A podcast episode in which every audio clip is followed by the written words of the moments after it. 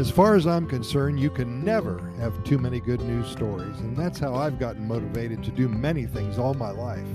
I hear about others having good fortune and much success, and that inspires me to follow in their footsteps, creating my own good news events.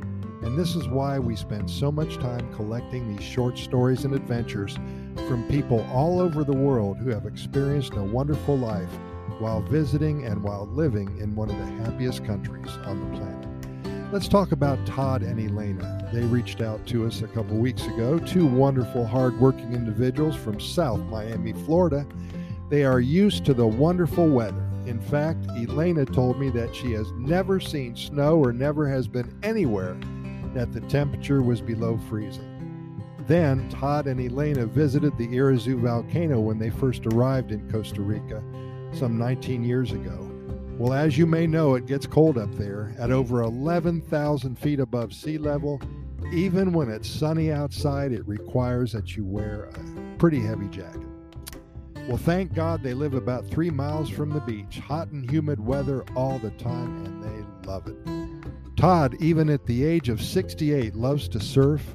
He spends about a half hour every day stretching and exercising on the beach, and then if there's some good waves, he'll hang 10 for an hour or so.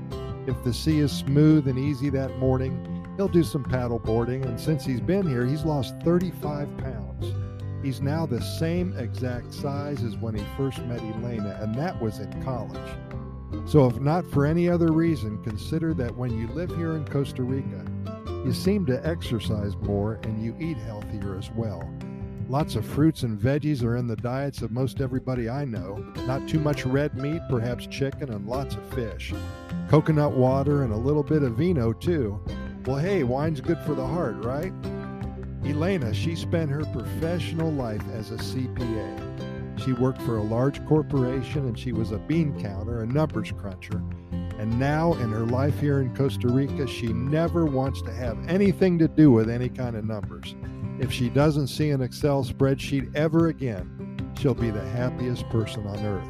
If she doesn't ever have a high powered lunch again, she'll not ever miss that. All she wants is what she has quality time spent with her husband and Mother Nature surrounding her until the day she dies. They live very close to Manuel Antonio National Park, and many afternoons are spent exploring and hiking. They love to keep track of how many species of animals that they've seen. They told me they have counted so far about 350 species, and with only 497,650 species to go, they have a lot to look forward to. This wonderful couple reached out to us almost two weeks ago, and they want me to visit them in a few weeks, and I'm so excited anytime we are able to witness others having a wonderful life, that inspires us as fellow human beings to appreciate what we have here in this amazing country. If you get a chance, plan your visit. You have a lot of catching up to do, and you'll have a great time when you get here, and that's a promise.